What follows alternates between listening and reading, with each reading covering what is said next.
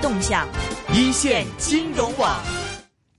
过年时候回到一趟内地，其实感触蛮深的。嗯，因为去内地以后，嗯，最大的感触应该是餐饮行业吧，因为就完全的变了天地了。为什么？因为以前的话，比如说去那种呃高档的那种那种地方呢，就是人还是蛮多的嘛。然后现在高档的基本上好像这些餐饮都过得蛮惨的。是。然后，但是如果去去到比如说去到这个大卖场啊，去到这个商场里面呢，那种高级的商场里面，然后再到地下的有一些，比如说。卖餐饮的一些地方呢，就做的比较精致一点，环境好一点，那人流是量非常非常爆满的，然后就特别体现出这个狂非常旺盛的一个购买力。我觉得是不是跟十八大的这个精神，就是说厉行节约有没有一定的关系？到底这个十八大之后，这个厉行节约对内地的一个餐饮行业有什么样的影响？其实很有趣哈，我们在看到是中国烹饪协会发布了一个二零一三年的中国餐饮市场的分析报告，而这个。分析报告说呢，二零一三年的总收入呢，餐饮收入是两万五千亿人民币，同期增长是百分之九。那大家一听，哇，好开心啊，很高啊，百分之九啊。但是原来这个增速是继续下滑，这个报告说，而且是创了二十一年来的增幅。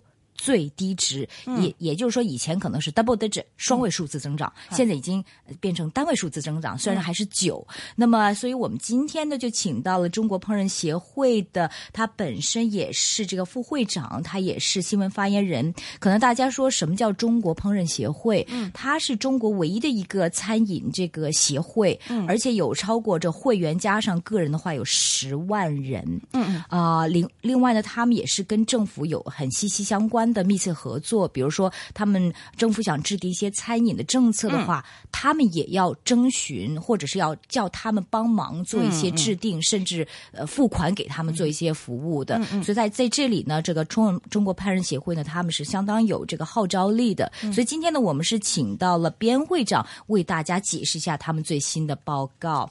边会长您好。你好，听众朋友，大家好。你好，可不可以首先介绍一下中国餐饮市场的发展情况呢？好的，那我就介绍一下近期的，就是去年以来的吧。好的。哈，呃，去年以来，中国餐饮业应该是说发生了很大的变化。呃，那这个变化呢，总体上还是在上升的渠道中。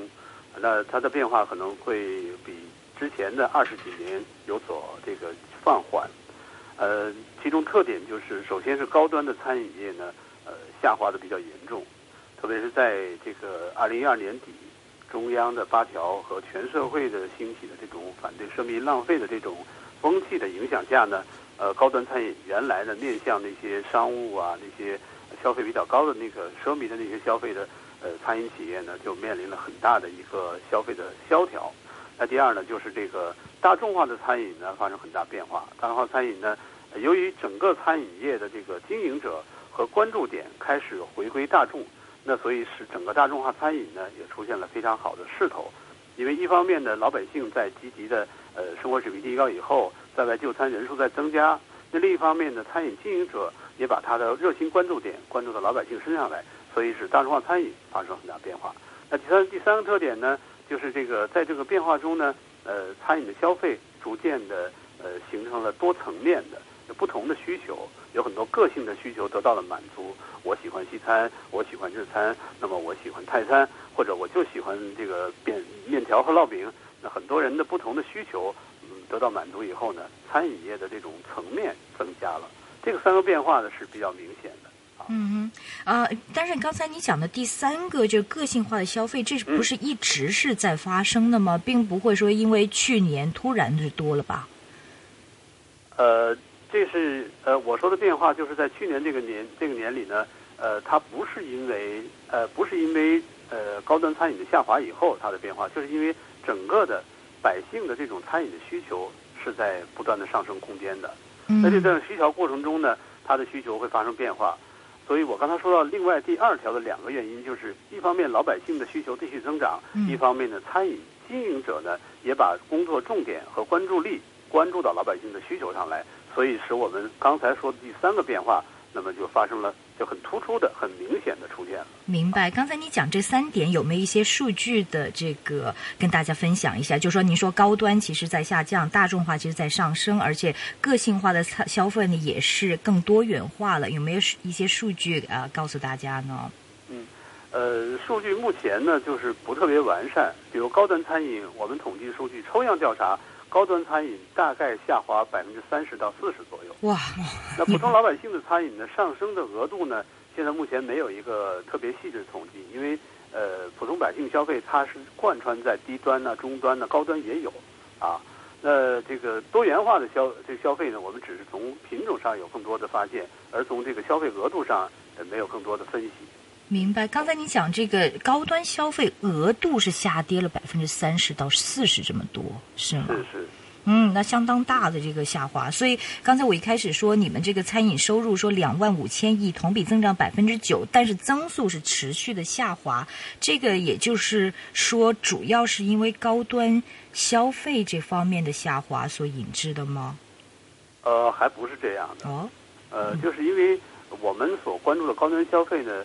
呃，它是在各个不同的城市，或者说集中在一些发达城市里边，呃，它的餐饮业的前端，那些品牌餐那些品牌企业呢，它是很受人关注的。比如说北京，可能前十五家餐饮企业特别受关注，大家都盯着它。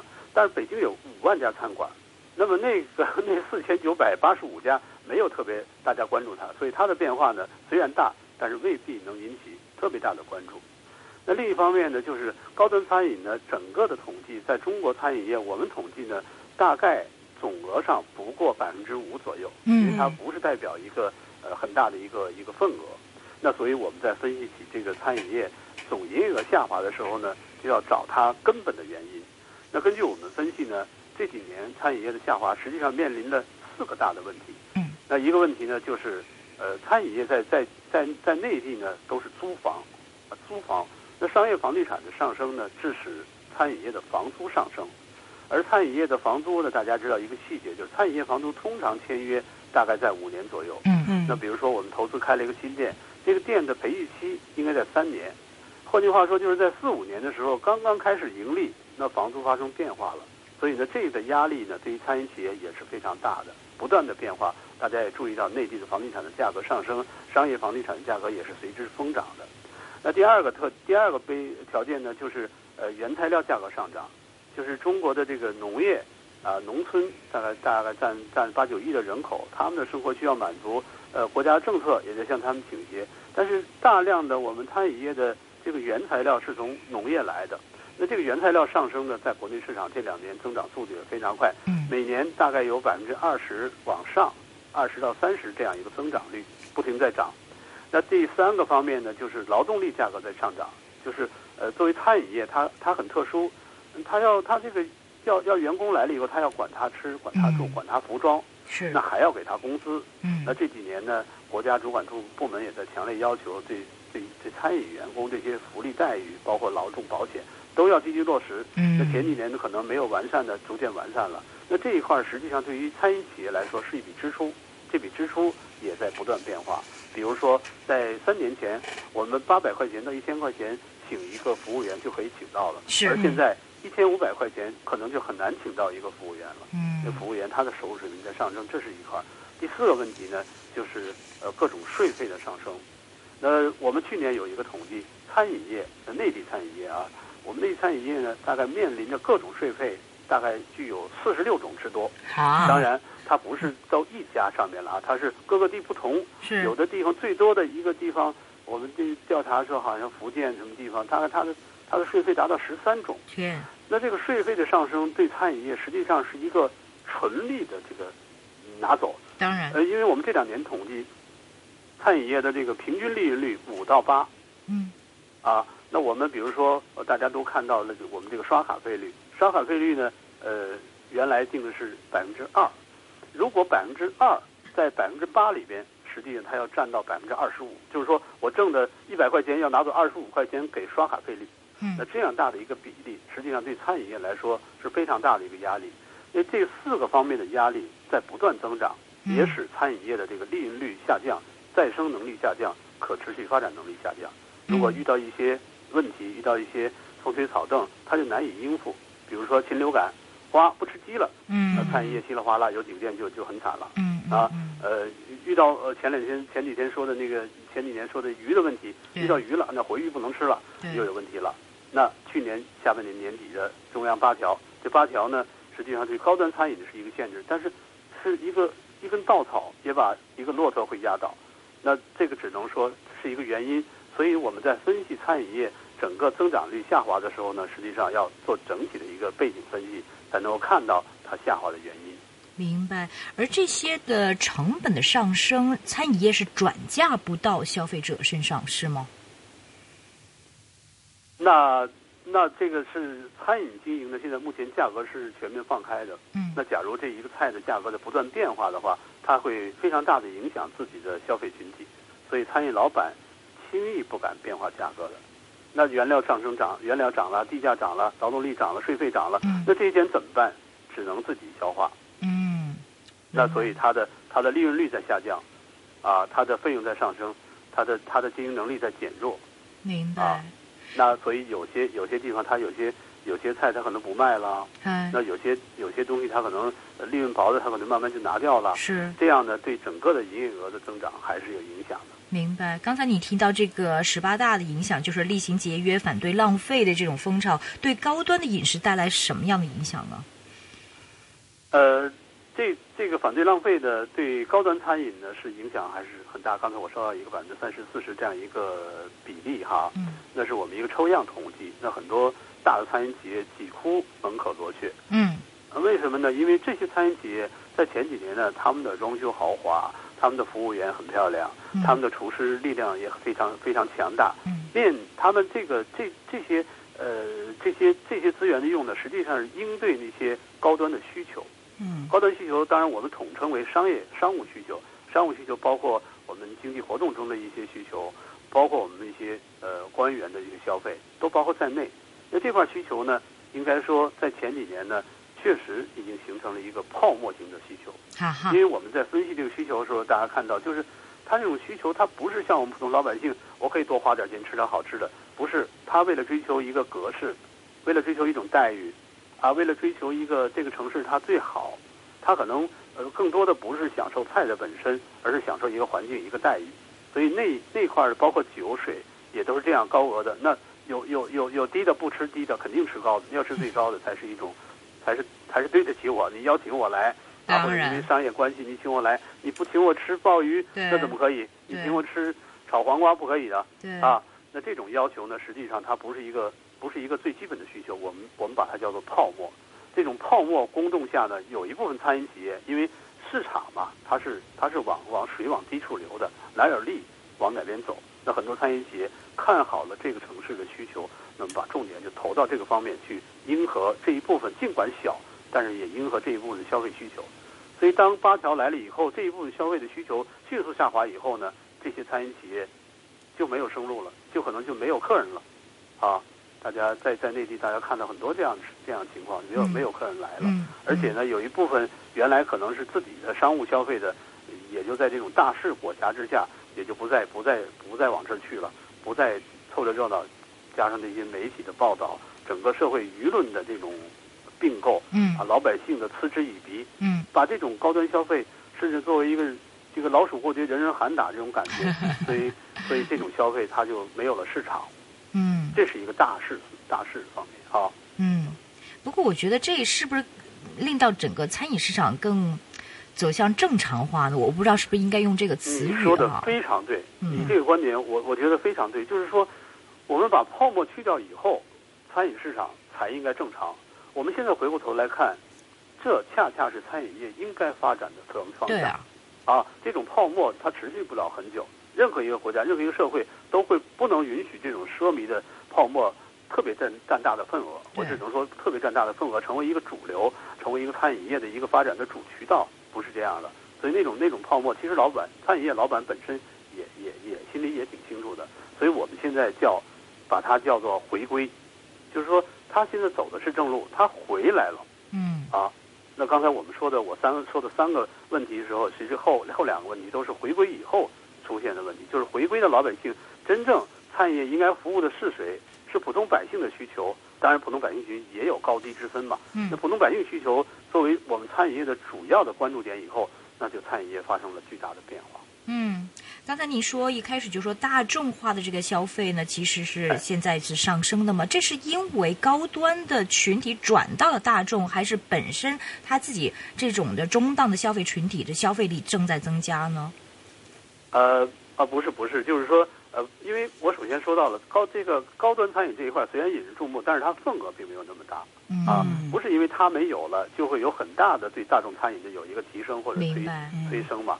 因为呃，从国家经济发展看，就老百姓的收入水平在不断增加，啊，大家在外吃饭的机会在加啊在增加，观念在变化。我们我们统计过，就是北京和北京、上海等几个大城市，它的那个在外在外上班的族，大概每周每天至少有两顿饭应该是在外边吃的，啊，或者是早餐或者是午餐哈。是在外吃饭的人数增加。另外一方面呢，就是呃，中央十八大提出了十年建成小康社会。嗯建成小康社会其中有一个重要的环节就是城市化发展。嗯城市化发展里边，百姓生活的社会化是一个重要的环节。就大家搬到这个城市里来，我首先要住，然后要吃。那住可以随便住，吃一定要吃饱。那所以，特别是这个群体，更是要把自己的生把自己生活交付给社会某个部门来完成。嗯所以这样一块儿就把餐饮业的这个份额增加了，而且刚才接下来我们还要说餐饮业将来的发展巨大的空间。就十年建成小康社会以后，有很多的城农村变成城市，很多的人就把自己的一日三餐交给了社会。那所以我们的社会餐饮有很大的这种潜力，并且这两年之内也已经有了很大的发展。嗯，现在内地的消费者对于这个餐饮消费的心态有没有一些变化？因为我自己的感受是，比如说以前很少有人愿意在外面吃饭，因为觉得那是浪费钱嘛，嗯一定要在家家里面自己做。但现在就好像觉得说，哦，那去外面吃顿很正常了饭也很正常的事情，对是不是有一些是是是这变化呢？这饮食习惯这几年的变化是怎么样的？嗯哎，其中刚才那个呃，刚才若琳说到她她回到内地以后感觉到变化，其实今年的春节我也感觉到一个变化。嗯我的感觉到变化，我想这种变化在后来的几年中会逐渐的出现。就是今年春节，我们整个的春节消费的餐饮消费数据并不高于去年，或者说啊增长于去年不高，大概增长了百分之八左右，而往年都都在十五以上，就十五、十六春节的增这一段时间。为什么这样？同时，我们看到大街上吃饭的人并没有少，嗯那就是说，呃，我们城市的人口在减少，就是就是说，很多人他打把这个节日的一种消费呢，开始从单一的吃饭转向其他，嗯，就是说吃饭以外，大家还有别的消费形式。那不仅仅就是我们聚会呀、或者联系亲情啊，或者是自己的一种享受啊，或者是度假，就仅仅放在吃饭上，这是一个很大的变化，或者说这个变化也是潜移默化的。接下来几年可能逐渐会会凸显出来。那这种变化，刚才我我回到我们主题上说，就是百姓的心态变化呢，实际上是因为生活水准的不断提高，大家对吃这件事情认识发生变化了。那春节年春节年三十可能有人吃西餐，这是一种心态变化。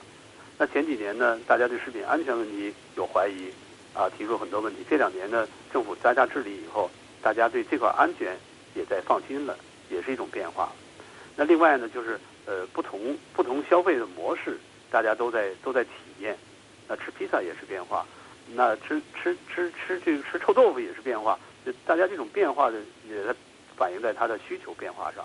所以我觉得变化还是还是挺大的，总归是对这个呃，第一是对消餐饮消费的要求提升了，那第二呢，对餐饮消费的这种呃特色追求发生变化了，啊，第三呢就是说呃，他对这个呃呃自己的消费的这个额度呃有所变化了，所以原来说我们大众化餐饮，那前两年呢，我们北京北京统计呢。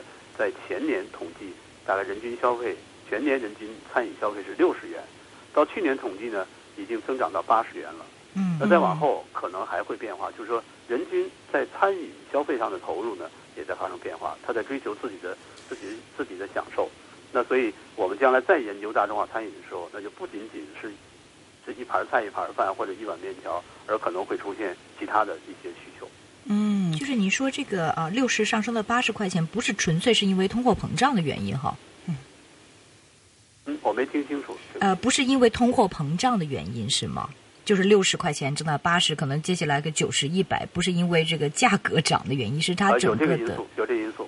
不能光说是一种需求的增长和支付能力的增长，嗯，呃，它包括其他因素增长，但是但是它总的来说，呃，因为价格增长因素呢，在在这个餐饮价格上反应不特别明显，嗯，啊，那所以呢，就是还是个人就是对餐饮的投入增长，这是一个主要的变化。嗯，明明白。您刚刚提到说这消费者的不同的需求嘛，其实就是现在觉得内地很多的这个这种餐饮做的很有特色嘛，就是好像跟以前就感觉不一样。以前就是说我进去吃个饭，吃完饭我走人就好了。现在就是说好像环境也有一些设计啊，然后有很多啊、这个不同餐厅还有 餐厅还有自己的杂志，对呀、还有对不对？对对对对，还有去洗手间还有自己的这个润手霜给你，而且不是高档的，中嗯中档的是这样子是。是香港都有未必有这样的能力做这事。真的，我去香港，我每次都去看必看餐厅，我觉得香港餐厅一天不如一天。是我我我有这种 感觉，回深圳完全不一样的感觉。是是。是国内好像在这方面发展越来越精益求精，是吗？嗯，是的，这个餐饮呃经营者呢也在也在在研究消费者的需求嘛。你看去年一年吧，有很大变化，就是很多餐厅装 WiFi，因为大家都上网啊，都看手机，呃，没有 WiFi 企那个店大家就不喜就不高兴了，那所以都在开始装 WiFi，所有企业现在好像基本都有这个了。那这也是一大笔投入嘛。那当当然给给这个消费者带来了愉悦，嗯啊，消费者高兴在这儿，那他就愿意来这儿。特别是普通餐饮企业，它的这个消费半径，我们有一个术语叫消费半径，就是说大概在两公里之内，啊，一般都是大家在寻求两公里之内的这个餐馆来做自己常规的吃饭地方。嗯啊，那它周边的熟客很多，它对熟客的服务应该是应该是很周到的。你没有，人家到那家去了，啊，这个变化也是很大的。嗯哼，是不是这一块就是也有一些的这种主题性，就有有有叫做什么休闲餐饮，是现在有这样一个概念在出现是吗？是是是，嗯。休闲餐饮呢，它这两年的这个概念越来越明显了。前几嗯年如果说前几年不够明显的话啊，越来越明显。特别是我想，就根据呃去年去年以后高端餐饮发生变化以后，嗯。这个百姓餐饮中的休闲餐饮会慢慢的越来势头越强劲，因为它实际上休闲餐饮在价格上它是应该是呃中档偏上的，嗯。因为它首先是这个消费群体，他希望能够在普通的国府的前提之下，能够有更多的满足，就说他喜欢在吃以外有东西了，那希望餐饮业提供他，啊，那那就那就这种需求，实际上为了迎合这种需求，就有些餐饮企业开始做做一些主题呀、做一些氛围呀、呃，做一些让餐饮业能够满足这种需求的状况，所以逐渐的出现了休闲餐饮。嗯那嗯休闲餐饮呢，它它中西式都有。那现在北我们内地的，比如说比较有名的，呃，迪欧咖啡呀、两岸咖啡呀、呃，上岛咖啡啊，广东那一带有绿茵阁，呃福建那一带有有这个豪想来、豪客来，那都是便餐加西式餐，然后有很好的一个情调的这样餐厅。这些餐厅大概现在目前都有几百家连锁店。嗯啊，休闲餐饮，然后包括其实我们现在把把这个星巴克也划在新呃休闲餐饮之列了，因为它以前是纯的一个饮品店，现在它也增添了一些小点心、小饼干来解决一些就是下午茶问题，或者是呃他在休闲过程中想补贴一点东西吃的这种这种需求啊，所以休闲餐饮呢，嗯，还有一些企业呢，就是把自己呃更好的打扮成一个更具休闲效果，比如我们呃北方地区这两年大量出现的什么呃生态园，因为北方地区呢三个季节秋天、冬天、春天都寒冷干燥，嗯见不到绿色。那我们很多人就把那个大棚搭起来，里边种上花草啊，嗯然后大家在那儿吃饭。那冬天和外边形成了非常强烈的对比，哎，就在那边就吸收新鲜空气，又看到绿色，又可以吃饭，很多人都非常愿意去。这种休闲也是一个大众化的一个休闲模式。嗯啊，这种东西现在是越来越多。我们现在也在研究这个休闲餐饮发展的一个趋势啊。嗯嗯，在您看来，是不是这个在整体的这个消费市场里面，可能休闲餐饮这一块是更有增长潜力一些呢？呃，咱们从呃这个从科学的这种分析上呢，嗯。我觉得潜力是有，但是呢，它仍然占占不了更大的份额，嗯。仍然占不了更大的份额，因为呃，它的它的需求群体有限，在我们整个的这个餐饮社会社会消费这种需求群体中，它没有占很大的份额，因为需要这种休闲呃需求的，或者是在自己的休闲旅游过程中需求的，呃，这个餐厅不是特别大。但是现在有一个特点，就是餐饮业原来逐渐的原从原来的为主，慢慢的成为为辅的可能。嗯啊，在休闲餐饮中可能表现的比较充分，就是可能这个餐馆是某一个休闲设施中的一块儿。嗯，那比如我们呃，我不知道别处有没有，北京有有有很有名的洗浴，去玄金城。那洗浴呢，大家进去以后，那那里边有餐厅嗯啊，大家洗澡洗累了可以吃自助餐嗯嗯嗯啊。那洗浴是主的，那餐是为辅的。嗯假如没有这个洗浴，可能这些这些人可能不会在这待上一天。嗯啊，那不会消费更多项目，就嗯两者成为成为成为互补，但是休餐饮逐渐成为某些这些设施的一些辅助，还有一些我们大的购物中心里边，现在餐饮几乎占了一半的位置，嗯那实际上它是为辅的，很多人不是专门到这儿来吃饭，而是逛街以后来吃饭的、是啊，嗯这个变化还是很明。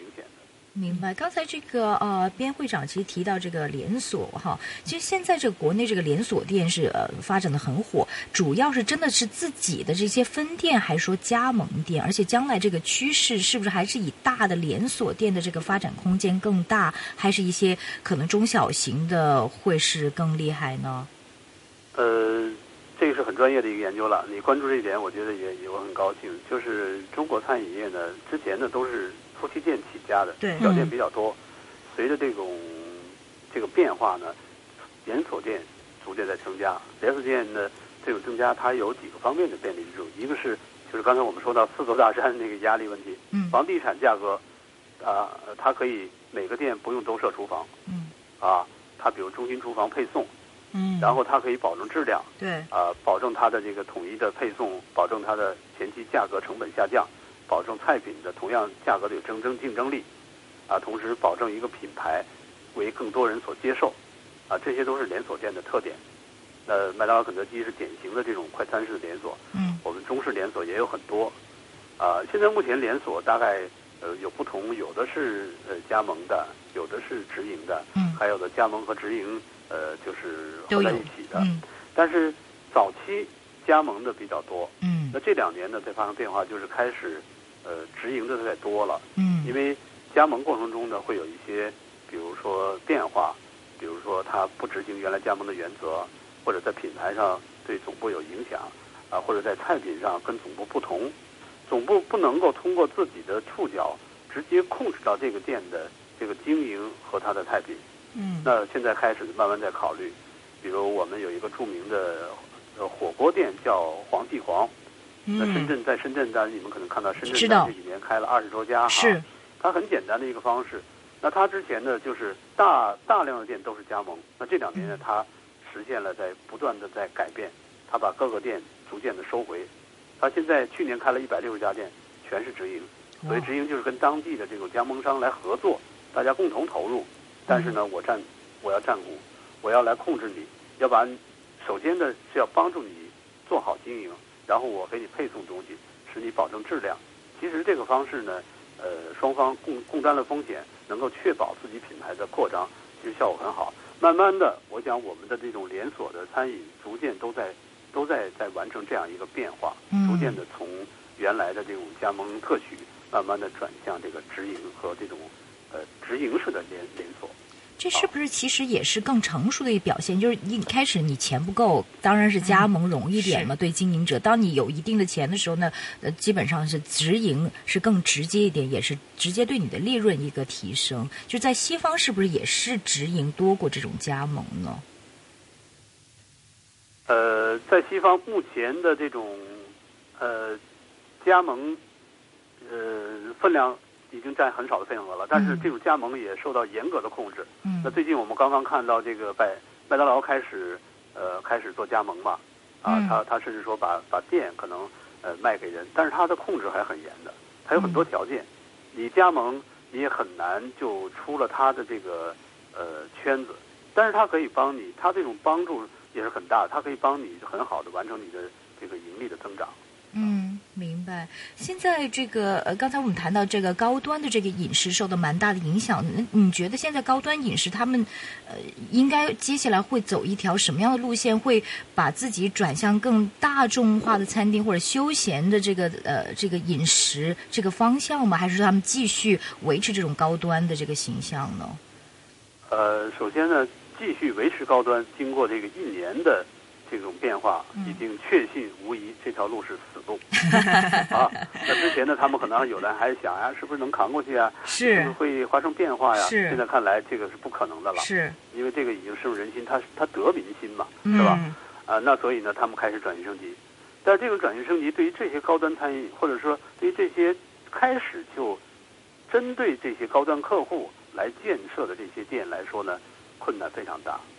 嗯啊，因为他如果把价格降下来，那品质要降。嗯，那那那收入不够了，那厨师会走，员工会走。那原来装修那么好的那个装修返回不了，就挣不回来钱，水电费开门都不够，那他怎么经营？就面临着很大困境。嗯，很多企业也在想办法，在不断的转变自己。但是到目前为止呢，我觉得我们目前还没有比较成功的转型升级的典型出现。大家都在不同的想办法，在想办法东补一把西补一下。大概有这样几个方面吧，呃，那一个方面呢，就是直直接的价格下降，啊，面向大众开门，啊，承接一些大众的，就原来消费三百块钱以上，现在变成一百多块钱了，嗯，啊，面向大众吸引大众的消费，这是一个比较直接的。那第二呢，就是增加一些大众化消费项目，比如说嗯，增加快餐项目啊，呃，去增加团餐项目啊，呃，改变改变什么火增加火锅呀这些老百姓喜欢的项目。呃，让客人进来，让这种经营能够能够有所收益，啊，同时把自己原有场地能够盘活。那第三个方面呢，就是开发自己的其他的经营，比如说呃，投资原材料产业呀，嗯，扩大自己连锁呀，呃，增加配送中心呐，等等，要降低成本，扩大经营。那第第四个方面呢，可能就有些就是呃，壮士断腕，啊，有些店实在开不下去，天天得这样赔钱，那干脆关掉得了。有的企业现在。江外亭已经干了大概，呃，前去年是八家，今年是五家，在十几家了。那还有一些企业在观望，呃，估计还会有一些企业会关门。关门也应该是个好办法，因为与其赔，还不如停下来。当然，当然。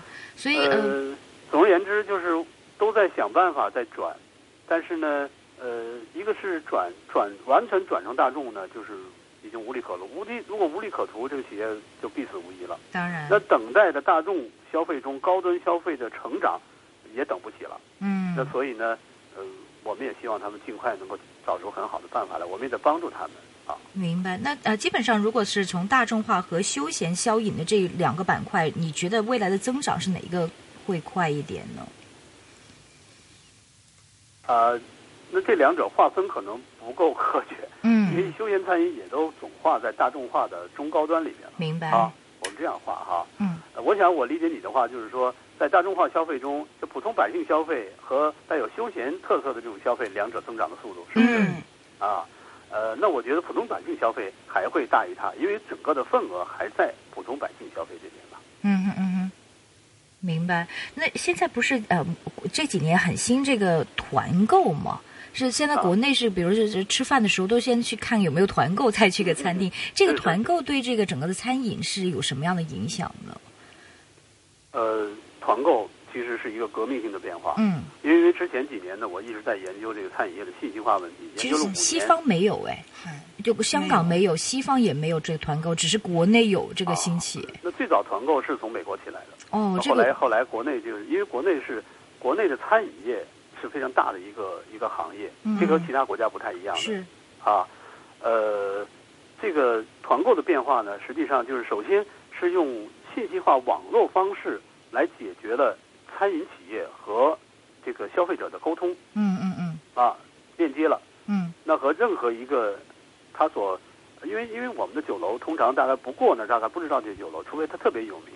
嗯。啊，那那那和任何一个角落人都能够，任何一个酒楼角落人都能够知道了这家酒楼，这是一个沟通首先打开了这种途径，这是一大变革。嗯。那第二呢，就是它可以把很多消费者一块儿同时的来购买它的一个价格的消费，嗯啊，咱先不说高低，就说它可以同时的购买它的一个某一个阶段的消费，提前把钱收到，这是过去所没有的嗯嗯嗯啊。那第三呢，就是在同时购买的时候，消费者可以享受这个商家很好的一个价格。那嗯原来我我我吃不起的三百块钱的饭，那现在可能一百块钱就是了。哦嗯，那我那我一定要去体验一下。那这个是具有非常大的吸引力的。嗯嗯嗯这个三方的变化，我认为是革命性的变化。对于餐饮企业这样一个传统的这种消费产业来说，是一个革命性的变化。这种变化也同时带来了很多不同的，包括餐饮企业的观念，包括消费者的观念，包括消费模式，包括资金回流方式这些不同的变化。再说就就不用说那么多了，就是这种变化非常大。那在这个变化过程中呢，开始在中国这样一个大的餐饮市场过程中，这种变化给给大家带来首先是新奇，嗯然后大家蜂拥而上，啊，但是在这个过程中呢，也发现了一些也发现了一些问题，那逐渐的团购在走入平稳，啊，在走入双方利益共得。什么问啊题？呃，有些问题比较突出的问题呢，就是这个购买时候和实现的时候的不太一样，嗯分量不一样嗯啊，嗯呃，时间不好控制啊，嗯呃，然后这个消费者的利益不能得到满足啊，嗯啊，商家呢在里边偷奸耍滑呀，对等等，造成这个问题。因为隔山买牛嘛，对啊，他在真正见面的时候就会出现这些问题。对因为毕竟餐饮业的产品不是定制化产品对啊，不是一瓶汽水、一瓶可乐啊，它是它是定制的对啊。那这个过程中呢，实际上这些问题呢，也在双方的不断融合中，在消费者的不断选择中，在给餐饮业很大压力。它开始了调整。你看到去年开始，团购的这种质量问题已经下降的很多了，已经没有了哦啊。嗯那其次呢，就是这个资金问题。资金问题呢，有可能这个团购公司和餐饮企业之间会产生一些矛盾是啊，偿还时间，呃，这个达到没达到原要份额之间会有矛盾是啊。然后呢，毕竟这个团购公司呢是要完成自己的一个资金回收，嗯它要前期收回来，通过餐饮企业，而餐饮企业呢要完成自己对消费者的一个一个一个吸引和对消费者下一步的吸引，两者之间各有各的这种利益点，这两者之间的利益点各自过多的为自己考虑的时候，就会损伤对方的利益，那这之间也发生了很多矛盾，但是在过程中也在调整。嗯。团购公司现在从几千家下下滑到现在几个骨干企业了哈。嗯那他们实际上之之所以能够呃存活，也是他们在不断的跟餐饮企业在沟通，双方能够考虑对方利益以后，能够捆绑在一起去为消费者提供服务，这个生意才慢慢的做得稳定下来。嗯那慢慢的这个团购，我认为呢，团购还是餐饮业就是消费的一种一种一种手段，嗯但是已不像前几年那样成为一个重要的手段了。啊哈，因为比如说，就是不是一般不是那么出名的餐厅才会去团购呢？就是一般比较出名的一些呃大众餐厅的话，可能它不需要团购来吸引这个客户，是吗？